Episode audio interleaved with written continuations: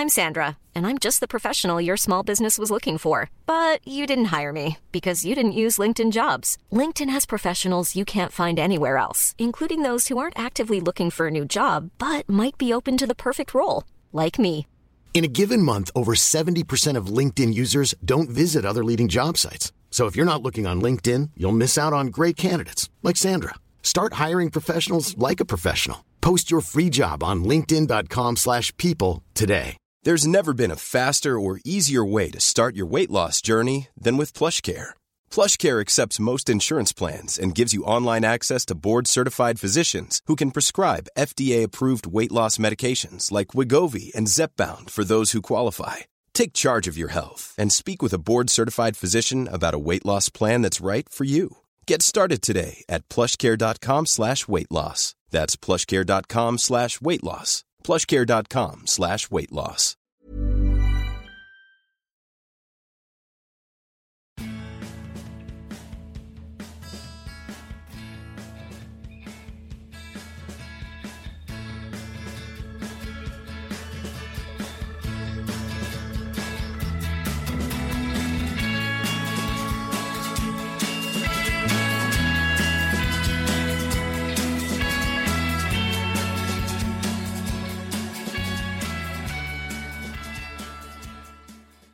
Välkommen till Klacken.nu mina damer och herrar.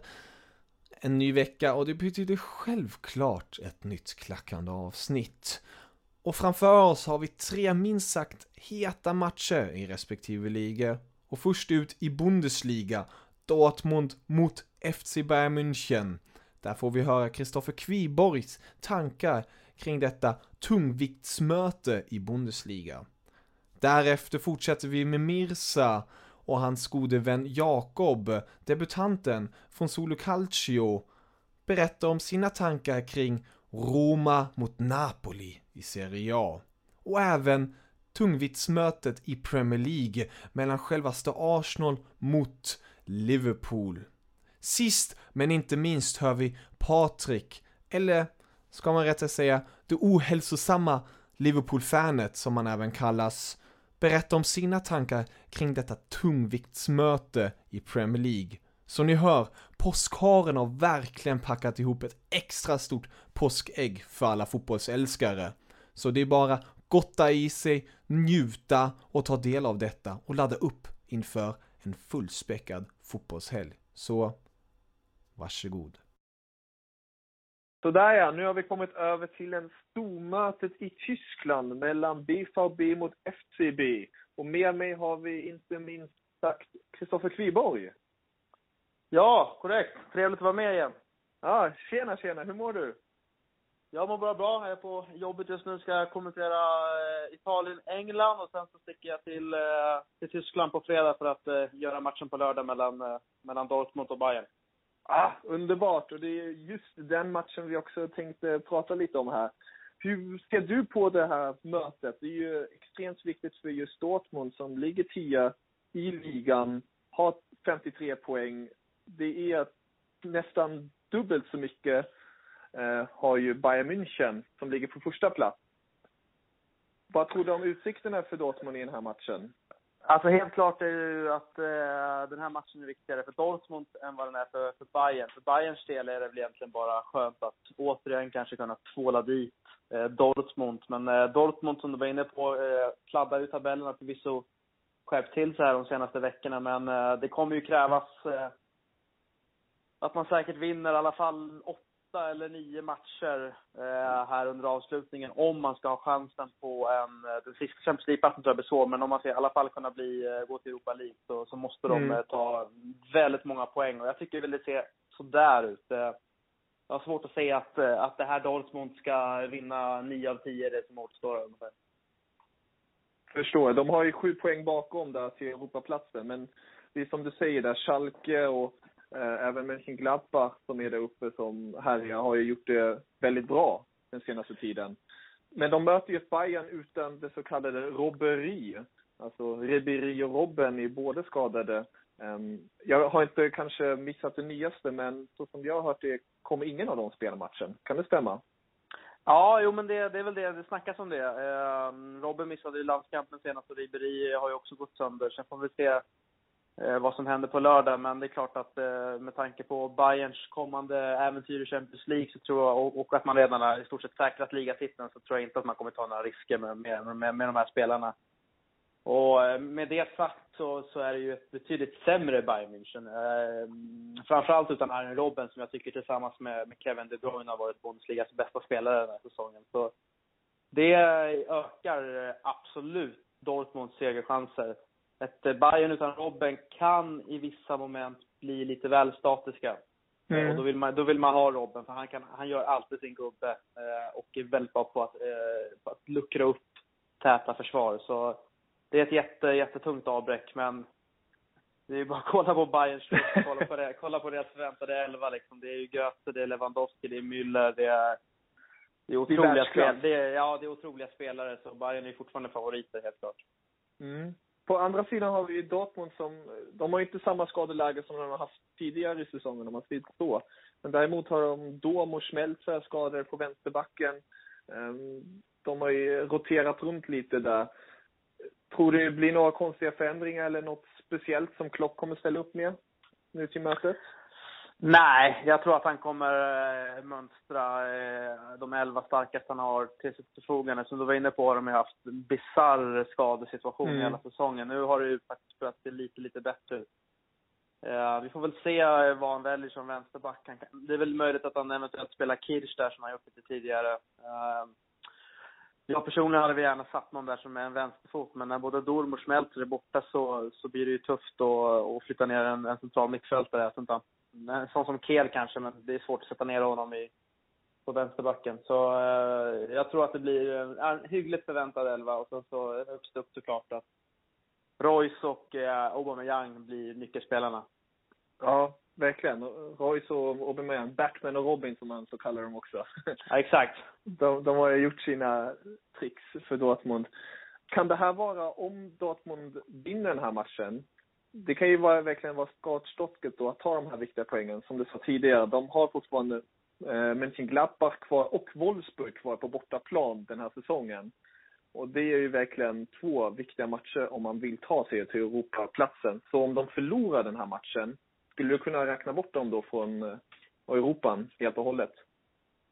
Eh, ja, det, det, det, skulle jag säga. Det beror också lite på vilket sätt man förlorar på. Men eh, nu börjar det bli så få matcher kvar och eh, Eh, Dortmund ska inte bara ta en jäkla massa poäng, utan de måste ju också hoppas på att ett par lag ovanför dem tappar. Så eh, det där är ju liksom, eh, det är inte på något sätt lättare sagt än gjort, utan det är mm. tvärtom. Mm. Så jag tror att den här matchen blir jätteviktig för Dortmunds del. Att i alla fall ta en poäng och känna att man har en bra insats i ryggen, så att man fortsätter lite och bygga på det där självförtroendet som har varit väldigt dåligt under hela säsongen. Och det är klart att, att hade de åkt på en, en 0-3 och knappt fått låna bollen på matchen, det är klart att det sätter sig ändå på, på spelarnas eh, psyken. Eh, och det tror jag i det långa loppet resulterar i att, att Dortmund kommer ligga kvar någonstans där runt 10-9. Eh, sen får vi väl se om, om kanske inte då tyska kuppen i alla fall kan bli en räddning då. Mm, att de får en titel den här säsongen. Viktigt ja, och eh, tar en, eh, en Europa League-plats via, via cuptiteln. Precis, precis. Det stämmer alldeles utmärkt. Ja, vad skulle du tippa om du har kniven mot strupen till den här matchen?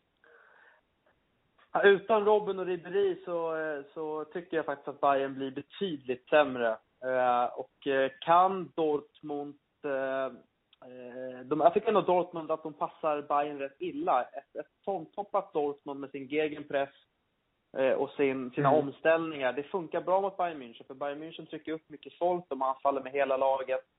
Eh, och de har, kommer ha bollen 60-70 procent. Eh, så det gäller för Dortmund att vinna tillbaka bollen här rätt snabbt. Och kan de då använda spelare som Royce och Aubameyang, kontringarna, då får Bayern problem. Eh, så jag tror nog att Dortmund ändå, också med det sagt att Bayern har ingenting mer egentligen än äran att spela för. Mm. Så tror, tror jag faktiskt att Dortmund tar en poäng i den här matchen. Och jag tror att det blir en väldigt underhållande match. Och jag kan tänka mig att det kan bli 2-2 kanske. 2-2, ja det låter ju underbart. Och med dig som kommentator till den här matchen. Ja, men precis. Jag och Johan Arning åker ner eh, redan på fredag. tar vi flyget till Düsseldorf. Eh, vi brukar alltid bo i Düsseldorf. Det är inte jättekul att bo ja. i, i Dortmund. Det är en håla nämligen. men Düsseldorf är jättefint. kan man gå runt där i Altstadt och, och, och njuta lite av, eh, av vårvädret.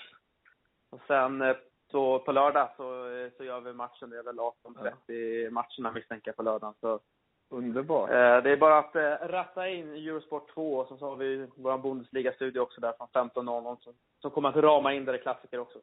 Härligt. Alltså man kan inte få ett bättre påskägg skulle jag kunna säga.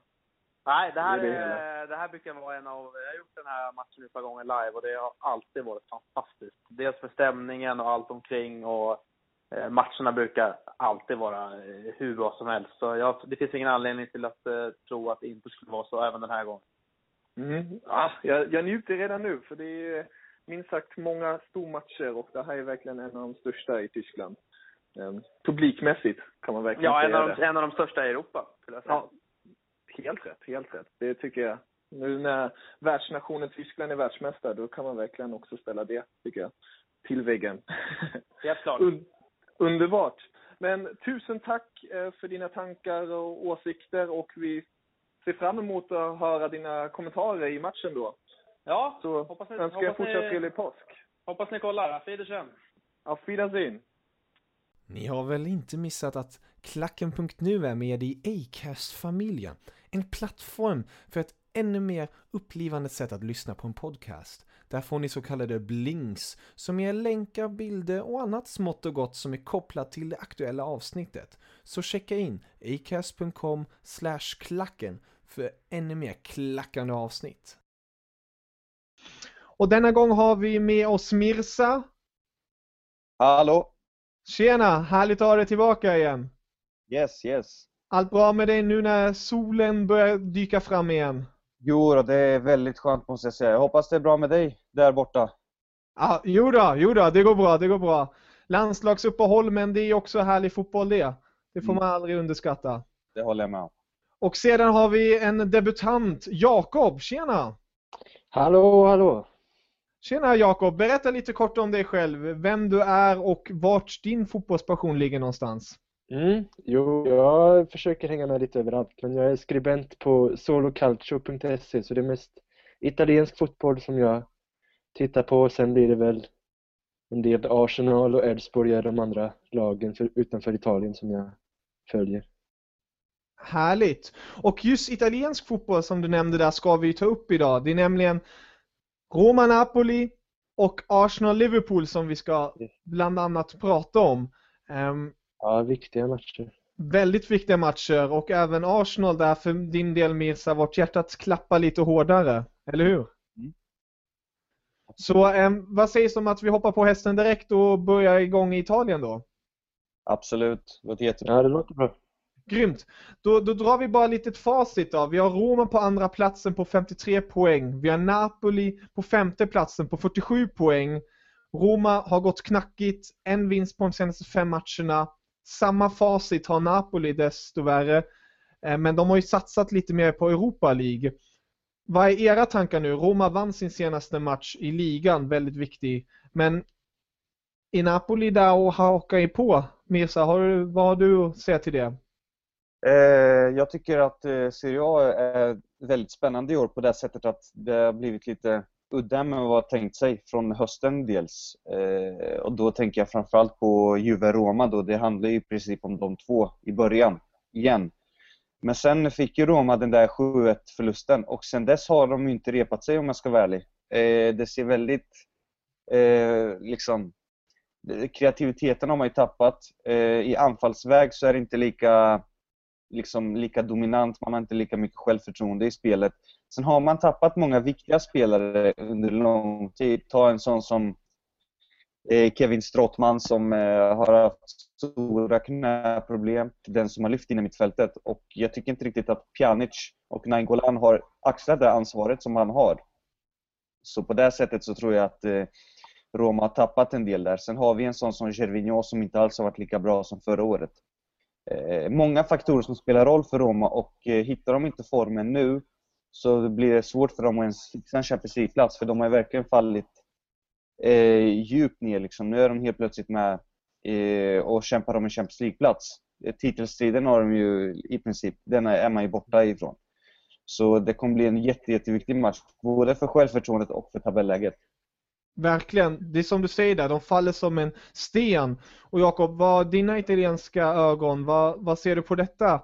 Um, Napoli som satsar mera på Europa League, tror du de kommer, kommer Benitez köra en klassisk Benitez rotation här eller kommer han nu utnyttja detta Roma som inte alls är så starkt eh, som det har varit i höstas? Jag är alltid sån att jag tror gott om Napoli. Jag tror att de kommer gå uppåt i tabellen ännu mer och kommer nog till sist ta den där tredjeplatsen. Men eh, just mot Roma här så Ja, det är som ni säger, det är två formsvaga lag för tillfället som och Roma har skador, de har eh, Totti är osäkert om han kan spela enligt vad jag har läst det senaste mm. och även Gervinho. Så det är, ja, men jag tror nog ändå på Napoli om jag ska jag tror att de kommer klättra i tabellen och de har ju Benitez, trots att han är en kupptränare på många sätt så har han ändå Napoli har en väldigt hög högsta nivå men de är för ojämna för att hänga med helt och hållet i Serie A. Det är väl det som är deras största problem. Förstår. Napoli är verkligen ett starkt lag. Och Roma, om de nu förlorar den här matchen, då kommer ju Lazio, grannen, gå om dem om nu Lazio även vinner där. Så det, det ligger ännu mer krut i det, att Roma måste ta den här vinsten. Du nämnde det Jakob, ehm, det sägs att Totti är skadad, jag har även hört att Keita är borta. Eh, en eh, rätt så viktig pjäs i mittfältet där som har stabiliserat detta Roma. Jag tänkte bara om man ser nu till vilka matcher som är kvar för respektive. Roma har inte borta, Milan borta och sen har de Lazio, alltså Romderbyt i näst sista omgången som kan vara en extremt avgörande faktor om de ska kunna ha en Champions League-plats eller inte. På andra sidan har vi Viola hemma, Milan hemma, Juve borta och Lazio hemma för Napolis del. Så Napoli har, Napoli har en lite svårare spelschema mm. stort sett skulle jag säga. Eller håller ni med mig där? Eh, ja, jag kan väl kanske börja då. Men alltså jag, jag tycker att i Romas problem är ju kanske att eh, om man ser eh,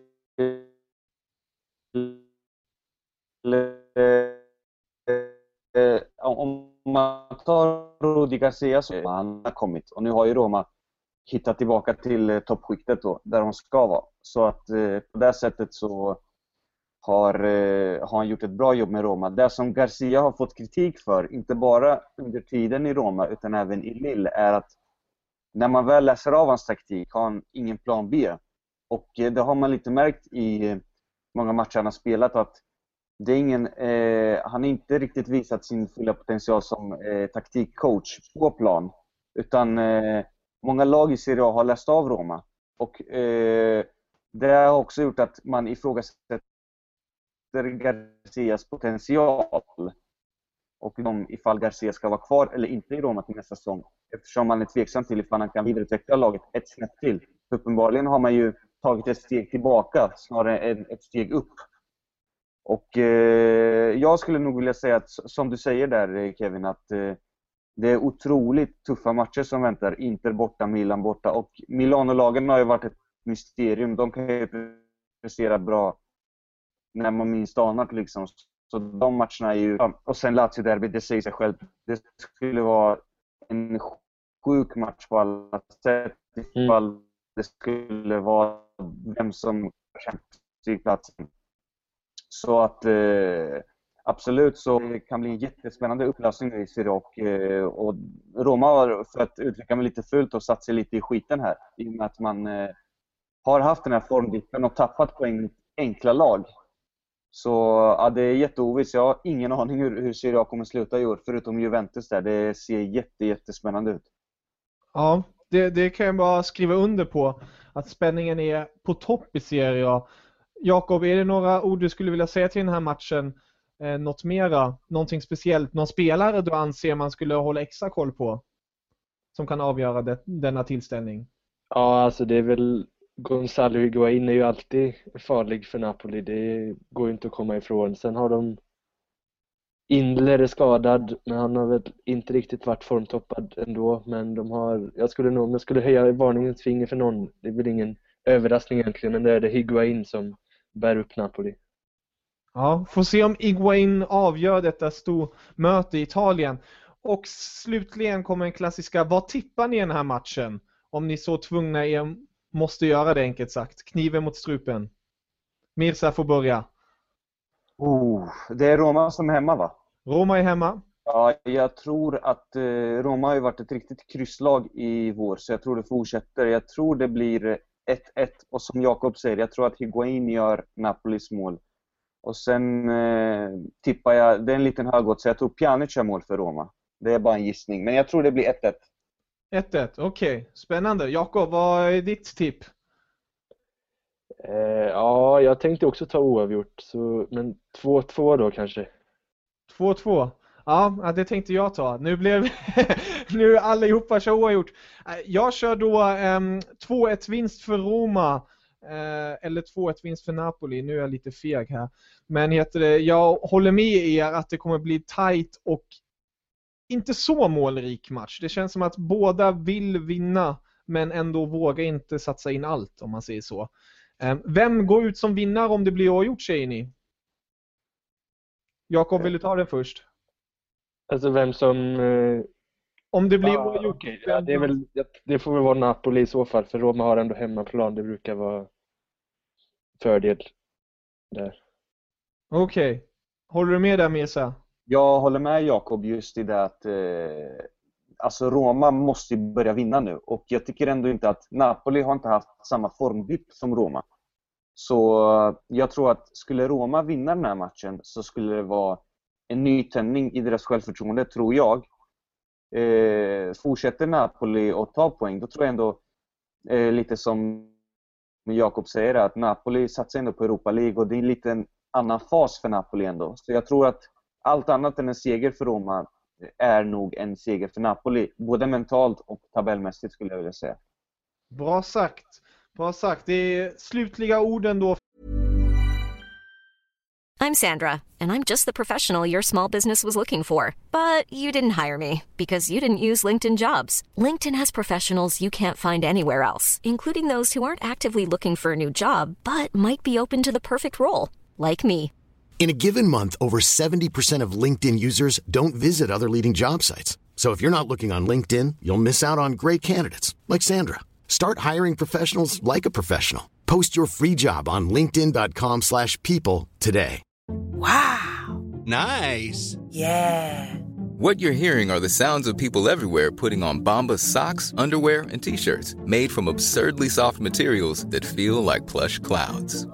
Yeah, that plush.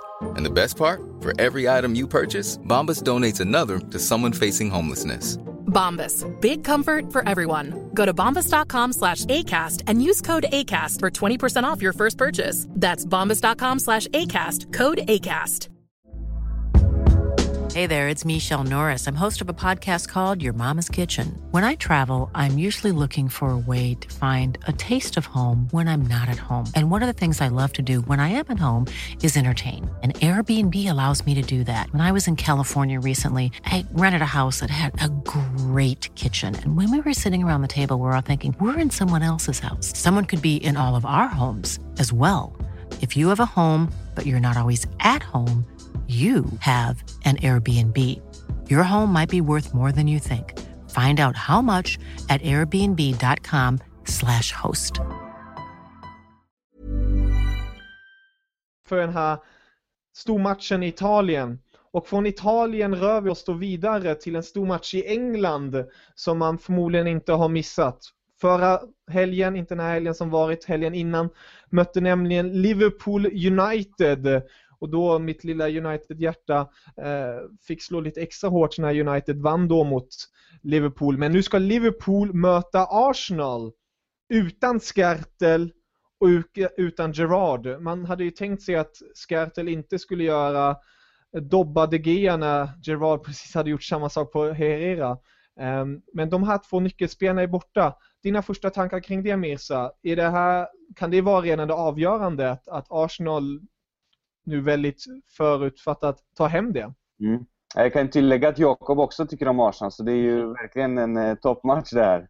Ah, tack så mycket, tack så mycket. Det stämmer alldeles utmärkt. Eh, nej, men eh, vad jag tror, jag tror att Arsenal är jättefavoriter i den här matchen. Och eh, av två faktorer.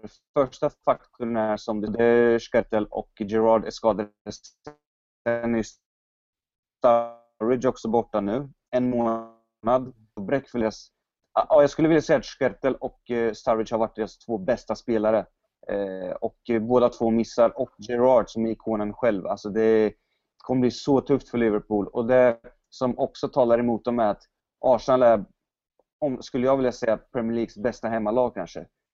Sen också att vi har ett Liverpool som verkligen har... Eh, det var verkligen en mental chock för dem att förlora mot United hemma på Anfield. Det måste nog ha svidit i ett läge där man verkligen höll på att komma ikapp och verkligen ta kommando eh, om en CL-plats. Och nu är man återigen där femma och får liksom kämpa upp, upp sig igen. Och jag är inte säker på om eh, Liverpool eh, kan åstadkomma så mycket mot Arsenal. Men eh, man ska aldrig räkna ut Liverpools trebackslinje. Den har varit jätte, jättebra. De har, eh, I sina bästa stunder är de nog Premier Leagues bästa lag, eh, tycker jag faktiskt. Eh, de har en eh, typ av fotboll som är väldigt, väldigt eh, effektiv. Men som sagt, de, är li de har lite för dålig spets. Och det är liksom, tappar de två, tre av sina stjärnor, då tappar Liverpool mycket. Och det såg vi i höstas. Liksom. Sturridge spelade knappt. Och då hade man ju svårt i Champions League. Och, eh, så att det är mycket väl så att det kan bli ett jättetungt avbräck det, det, är lätt, det är svårt att säga nu, men det får vi se i helgen. Liksom. Mm. Ja, det, det, är verkligen som du säger där. Liverpool har vissa toppar, men också djupa formdippar. Och på andra sidan har vi Arsenal. Förlåt Jakob, självklart. Det är också ett av dina mm. favoritlag. Där har vi ju spelare som Özil som nu spelade för tyska landslaget 90 minuter utan att bli skadad och eh, även har man Sanchez i laget. Men båda har ju inte riktigt, Sanchez har ju gått ner sig lite i formen. Vem skulle du vilja starta med? Om du fick bestämma i Wengers sko. Ja, jag skulle vilja starta med båda faktiskt. Jag tycker Özil har fått lite oförtjänt kritik. Mm, jag håller med. I sista tiden är att eh, han har löpt, han har blivit en enormt mycket mer, alltså en, en, mer av en spelare för laget nu. Han löper mycket mycket mer, täcker ytor defensivt. Det, jag tycker han har förbättrat många segment i spelet som andra kanske inte ser. För man ser ju oftast Özil som är playmaker, men jag tycker han har utvecklat sitt defensiva jobb. Så jag tycker han har fått lite oförtjänt mycket kritik. Och eh, i Sanchez fall, Sanchez hade en omänsklig form i höstas. Han var nästan för bra i höstas skulle jag vilja säga. Så att, eh, att den här formdippen kommer nu är egentligen helt normalt. Han har ju spelat massa matcher, knappt missat någon match. Så att jag, jag är egentligen inte så jätteförvånad. Alltså Premier League är ju enligt mig världens tuffaste liga. Deras spelschema är ju skapligt sjukt liksom. Så att eh, nej, jag, jag, jag, tycker de ska spela. De, de betyder så mycket för truppen i sig. Eh, de, man vet att nej, eh, alltså en, liksom, en grej och det är 1-0 liksom. De kan blixtra till med sin magi så att jag tycker absolut de ska spela. Ja, Jakob, håller du med där? Ja, jag håller verkligen med. Jag hade också startat båda två. Det är lite synd om Cazorla då nästan, för han har varit riktigt bra under säsongen med. Så det, de har lite angenäma problem där framme för Wenger på hur de ska förmera det offensiva mittfältet och yttrarna där. Men jag skulle köra Özil och kanske Welbeck. Om inte han... Ja, och så då... Så hade jag nog kört. Hur är dina tankar Jakob kring Walcott? Är han helt ute, är han, han har ju verkligen kommit i en slags box nu efter sin skada, mm. skadetid och alltihopa. Skulle du vilja ge honom tid kanske? Ja, jag tror det hade jag väl gjort, men kanske inte från start riktigt än. Det känns som att Wenger fegar där också. Han vill inte riktigt sätta in Walcott från start och i dagsläget behövs nästan inte det för de har minst lika bra spelare på de positionerna det var inte, förra säsongen var det helt annorlunda när Walcott var borta och sen när han kom tillbaka så var han given i startelvan. Men det, ja, han har det tufft nu så vi får se vad som händer nu. Kontraktet är också på väg att rinna ut så det kan ju bli en ny sån långdragen historia som det blev förra gången. Precis, det är ju silly season här runt hörnet också snart igen och sen vill jag bara se, om man går ner i mittfältet lite, då har man ju Flamini och Coquelin som har verkligen, nu sa jag förmodligen namnet alldeles fel, men eh, ni vet vem jag menar. Eh, han gjorde ju en stor match mot City. Eh, nu är det ju verkligen en stor match igen. Tror ni att han har det i sig eller var det bara once, once in a lifetime match från hans sida? Jag tror nog att han kan göra en lika bra insats igen. Han eh, Ja, men det är så tydligt att hans defensiva spel betyder väldigt mycket för Arsenal. De har inte så många andra rena defensiva mittfältare utan det är han och Flamini till viss del. Men Flamini börjar bli till åren och hänger inte riktigt med i tempot. Men Coquelin har överraskat mig otroligt mycket. Så jag, jag tror att han kommer göra en bra match. Ja, härligt.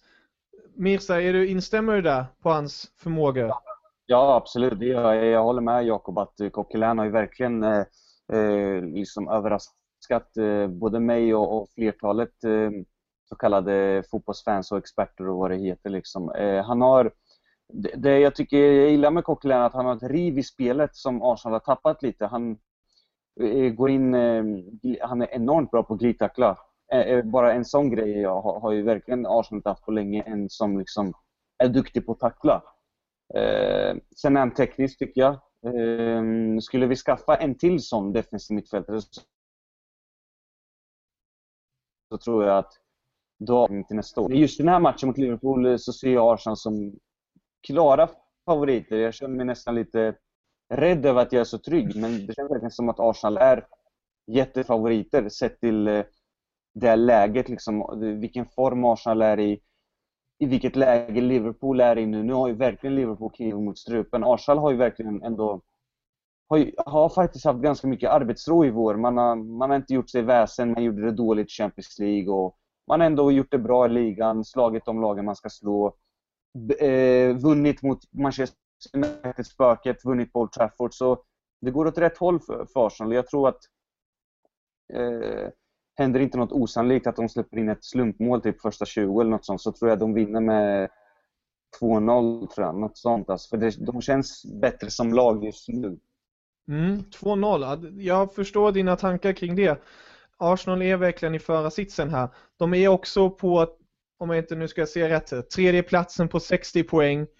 Liverpool är som sagt, som du nämnde tidigare, på femte platsen på 54 poäng. Det här kan ju verkligen vara slutet för Liverpool om en Champions League-plats kanske om de nu förlorar. För Liverpool har ett, de möter fortfarande Chelsea borta i ligan och sen eh, Arsenal möter ju Chelsea och United senare, mm. fortfarande kvar i våren. Så det är fortfarande tunga matcher men Arsenal har ju verkligen förarsitsen. Jakob, tror du också på en klar seger för Arsenals del? Ja, jag är lite mer försiktig där, men jag tror att eh, Arsenal kommer vinna till slut och jag tror att 3-1 kanske. Oliver Giroud gör i alla fall något av målen. Giroud, ja. Giroud, bra att du nämner honom där. Han är ju verkligen en spelare som har, ja, målat bollar in i målet den, sena, den senaste tiden. Utmärkt bra. Ja killar, då har vi tipsen där. Om vi säger så här, Arsenal vinner den här matchen. Vilken plats kommer de sluta på i Premier League om ni nu måste säga det tror ni? Missa, vill du börja? Ja, jag, jag, tror, jag tror de kommer trea faktiskt. Jag tror de kommer eh, bryta fjärdeplatsspöket. För att jag tycker i år att eh, de är det tredje bästa laget i Premier League. Jag tycker Chelsea och City har lite mer bredd, eh, något bättre spets. Sen samtidigt tycker jag att man är bättre än United i år för att United bygger nytt. Eh, Arsenal är mer av ett färdigt lag till skillnad mot United. Samma sak Liverpool. Jag tycker Arsenal Eh, i princip har bättre spelare på de flesta positionerna. Lite mer färdigt lag. Så jag tror att eh, Arsenal ska känna sig trygga med Champions League-plats. Sen trea, fyra. Jag tror att de kommer trea på grund av att de är lite mer kompletta än United. Det är vad jag tror, men, men sen får vi se liksom. Mm. Ja, det är skönt att äntligen knäcka den där fjärdeplatsspöket ja. som man alltid snackar om. Mm. Så man kanske blir tredjeplatsspöket istället i framtiden. Eller mm. jag gissar på er del att det ska bli lite högre upp än i framtiden. Ja, ja. Potentialen finns. Jakob, håller du med Mesa där? Blir det spräckning av fjärdeplatsspöket i år? Ja, det tror jag. Jag började nästan titta uppåt nu här om veckan när City torskade också. Men jag tror att City till slut håller igen mot Arsenal så de slutar nog trea. Trea. Ja. Härligt! Underbart att ha med er här eh, för den här korta men goa och informationsrika dialogen om de här två stormatcherna nu till helgen.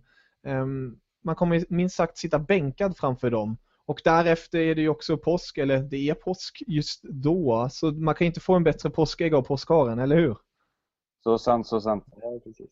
Ja, härligt. Men jag tackar för mig eh, och Mirsa och Jakob, tusen tack att ni var med och jag hoppas att Tack vi hörs snart igen. Tack, tack så mycket. Härligt. Och som självklart, auf Wiedersehen.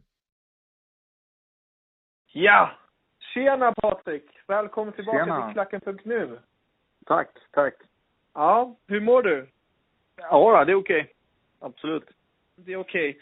Jag kan förstå att inte precis de ljusaste tiderna nu efter United-förlusten senast. Inte, vi behöver inte gå djupt in i den, för nu ska man ju blicka framåt och se framtiden ehm, som nämligen är Arsenal härnäst. Hur är dina tankar kring den matchen nu när både Skertel och Gerard är avstängda? Ja, det är... För mig är det från början den svåraste ehm, matchen, bortamatchen, eh, av alla. Liverpool har svårt med Arsenal, eh, haft riktigt svårt med Arsenal. Eh, oavsett om man har alla spelare tillgängliga eller inte så har varit, sista åren har varit väldigt svårt. Eh, Eh, Och med Skertel borta där, Gerard har ju varit borta ett tag innan, eh, gör väl kanske mindre skillnad tyvärr nu för tiden. Men Skertel Mm. borta så känns det ju ännu lite tuffare. Så det känns inte på förhand som den bästa chansen. Eh, Bästa förutsättningarna. Kan det här vara sista chansen för en Champions League-plats? Om man nu förlorar? Är det borta då? Vad tror du? Eh, det är ju klart att om Aston Villa skräller och, och slår United och ja, då, och Liverpool torskar, då gör, det, då gör det ingen skillnad. Men Nej. det är liksom, då är vi på den nivån att, att eh, något av de andra lagen måste eh, liksom göra bort sig rejält eh, på slutet här. Så att med normala förutsättningar så, så måste Liverpool åtminstone ta en poäng, bör vinna på lördag för att vara med i racet liksom. Annars så tror jag att att det blir svårt att hinna ifatt. Oavsett om man spelar bra på slutet. Jag förstår. Det, det är ju verkligen, man möter ett Arsenal som är förmodligen en av de formstarkaste lagen på hemmaplan. Och nu har man bakåt inte så stabilt med Skertel borta. Hur skulle du vilja ställa upp Liverpools backlinje nu? Eh, Jag hade, jag hade satt eh, Kolo Touré som mittback. Okej. Och sen eh, kört på med, med övriga då. Emre Can till höger och, och Sacco till vänster. Okej. Det, det, Kolo Touré är den mest rutinerade, han har mycket rutin. Eh, lugn i sitt spel, styr backlinjen. Jag tror att han är den bästa liksom ankaret att ha där bak. Eh, helt klart så har Dejan Lovren en högre kapacitet eh, och liksom har mycket fotboll i sig men med hans bakgrund, hans, ja, eh, känns inte som att han, att, att man vill chansa med han på, på lördag. Det kan bli fågel eller det kan bli fisk. Rent. Ja, verkligen. Verkligen. Det han har inte precis haft den stabilaste karriären i Liverpool om man får säga så. Nej. Men Det är Lovren. Hur, vart kommer kampen? Då hade jag i så fall hellre satt Stacko som mittback och, och, och flyttat eh, Dejan Lovren till vänster, på vänsterkanten. Jag vill inte att Lovren ska styra backlinjen i alla fall. Eh, Det, det, det, Du- Så känns det just nu. Jag, han, han kan bli bra, absolut, men eh, inte i det läget han är just nu så ska han inte kliva in och ta någon, någon viktig roll. Det tycker jag inte. Förstår, han ska inte ta det Liverpool-ansvaret just nu. Nej. Hur, hur ser du på, vart kommer kampen, vart är den viktigaste kampen i matchbilden? Är det mittfältet då med Henderson där inne? Eller vart tror du kommer avgöras mest? Jo, jag tror det. det.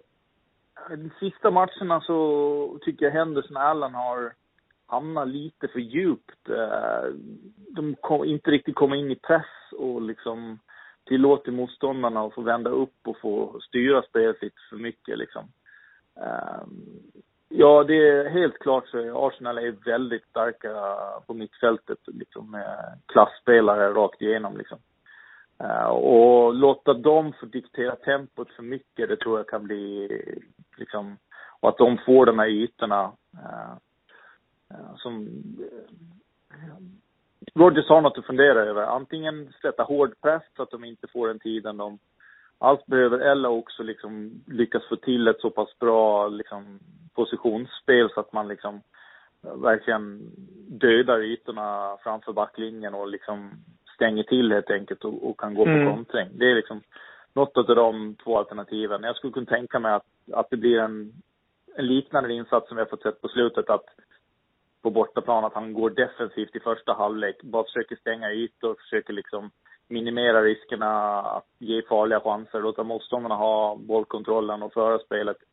Eh, och sen göra en utvärdering, en paus om det har funkat eller och hur man har fått till någon kontring och det känns som att man kan vinna på det sättet. Eller om Arsenal har varit för bra och kanske leder och så ställa om helt i halvlek. Kanske köra någon 4-4-2 med diamant och hård mm. press i andra halvlek. Det, jag förväntar mig att jag får se ett sånt scenario. Att spela defensivt, stänga ytor och sen i andra halvlek, eh, om det behövs då, ha en plan B liksom. Mm, det låter ju väldigt förnuftigt att verkligen avvakta. Och man har ju spelarna för att också kunna hålla, hålla igen lite och köra på kontring med bland annat eh, Sterling och kompani där framme med Coutinho. De är ju kvicka och snabba som kan ställa om spelet ja. och avgöra på egen hand. Um, mm. Om de har det, det, det, det, Ja, precis. Jag, jag håller med. Det är just att det känns som att det här stänga till mittfältet har inte riktigt satt sig med den här nya mittfältskombinationen, att ha två stycken offensiva mittfältare. Skulle i så fall vilja att en av dem faller hem lite, så att liksom hjälper till lite mer för att stänga liksom den centrala ytan.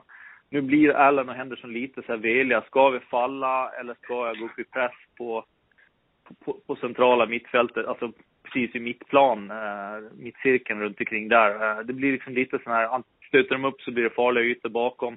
Där måste liksom någon av de här eh, offensiva mittfältarna ta lite liksom större ansvar och ligga liksom och stänga av bättre. Eh, som jag ser det. Vem skulle du vilja skulle ta det ansvaret om du fick peka ut någon? Är det Coutinho?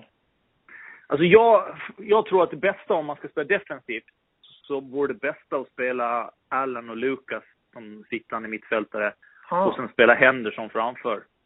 Uh, okay. för, för mig så, jag vet inte, Henderson är ingen riktig bollvinnare. Han kommer inte in i närkamperna. Han, uh, ja, jag, han, han gör ett jättejobb i pressspel och är liksom verkligen en löpstark kille, men han vinner inte jag tycker inte att han vinner tillräckligt med bollar på mitten för att han ska liksom verkligen passa bra som en sittande mittfältare i en sån här match. Visst, om, om, om rollen bara är att liksom styra ut och, och stänga ytor, absolut. Men jag hade hellre faktiskt sett eh, Lukas, Jan skulle också kunna vara liksom, och Allen. Alltså någon av de, två av de tre skulle jag hellre se som sittande mittfältare och sen ha Allen, eller ha Henderson lite framför i den här jagande, mm. pressande rollen liksom. Eh, kunna följa till exempel Cazorla eller eh, i uppspelsfasen lite Precis. hårdare liksom. Ja, det... Sådär, och stänga han liksom. Det skulle Henderson mm. göra jättebra. Jag skulle helst se en sån, eh, en sån formering. Precis. Ja. Väldigt, väldigt intressant där när du verkligen, när man verkligen tar in då två så kallade sexor som tar då den här defensiva rollen med Allen och Lucas. Det, det, de skulle verkligen kunna stänga igen där bakför Ja, jag vet inte. Jag har inte, man har inte, jag har inte den insikten i vad, vilken status det är på Lukas. Om han är tillbaka mm. i liksom full form igen.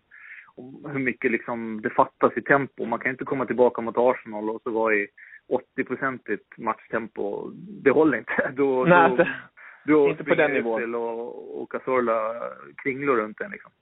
Verkligen. Uh, men uh, ja, om han är, om han är i matchform, eh, då, då skulle det vara skulle kännas bättre. Det skulle jag. Förstår. om man nu den slutliga frågan, kniven mot strupen, vad tror du denna match kommer sluta? Du får gärna tala ur ditt Liverpool-hjärta, som man Ja, ska mitt göra. Liverpool-hjärta säger 1-2 och att Sterling gör en fantastiskt mål på kontring i 85 minuten. 85 minuten. Där hör ni. Om ni vill betta, sätt på Sterling 85 minuten. Det är då det smäller. Det är med hjärtat. Det är med hjärtat. eh, den- min realistiska hjärna ser inte, ser inte samma sak, men eh, du vet hur det är. Ja, Support and believe. Support and believe. Precis, exakt. Det är hoppet som lämnar en till sist. Så det är helt rätt att hålla kvar vid det. Härligt, Ja. här, härligt Patrik. Och riktigt skönt att höra från dig. Jag hoppas att vi kan höras någon gång senare i titelracet tänkte jag säga. Mer rätt Europa. det hoppas jag också att vi hörs i titelracet. Det skulle Ja, verkligen. Det kanske Men- blir nästa säsong då, men Ja. jag tänkte mera Europaplatskampen rättare sagt. Ja, jag hoppas att, eh, att det finns något intresse kvar av Liverpool efter den här. Ja, det, det, det tror jag definitivt. Liverpool Ja. är ju verkligen, som man säger så fint, you never walk alone. Så eh, med de fina orden vill jag tacka för mig och tack att du vill vara med. Ja, Så tack hoppas själv. att vi hörs snart igen. Det gör vi säkert. Ha det bra. Ha det bra. Auf Wiedersehen. Hej, hej. Ja, det där skulle jag nog kalla en perfekt uppladdning för en fotbollshelg som denna. Så vi från Klacken.nu önskar er en glad påsk och allt gott så hörs vi snart igen. För Klacken, vi klackar vidare enkelt sagt. Ja, ja vissa skämt ska man inte dra men vissa skämt måste man helt enkelt, enkelt dra. Så ha det så gott och auf Wiedersehen.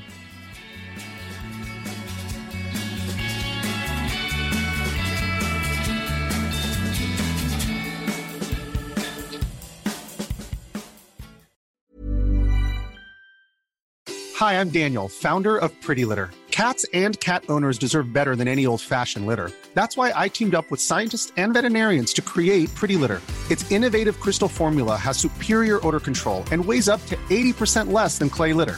Pretty Litter even monitors health by changing colors to help detect early signs of potential illness. It's the world's smartest kitty litter. Go to prettylitter.com and use code ACAST for 20% off your first order and a free cat toy. Terms and conditions apply. See site for details. When you need mealtime inspiration, it's worth shopping Kroger, where you'll find over 30,000 mouthwatering choices that excite your inner foodie. And no matter what tasty choice you make, you'll enjoy our everyday low prices, plus extra ways to save, like digital coupons worth over $600 each week. You can also save up to $1 off per gallon at the pump with fuel points. More savings and more inspiring flavors make shopping Kroger worth it every time. Kroger, fresh for everyone. Fuel restrictions apply.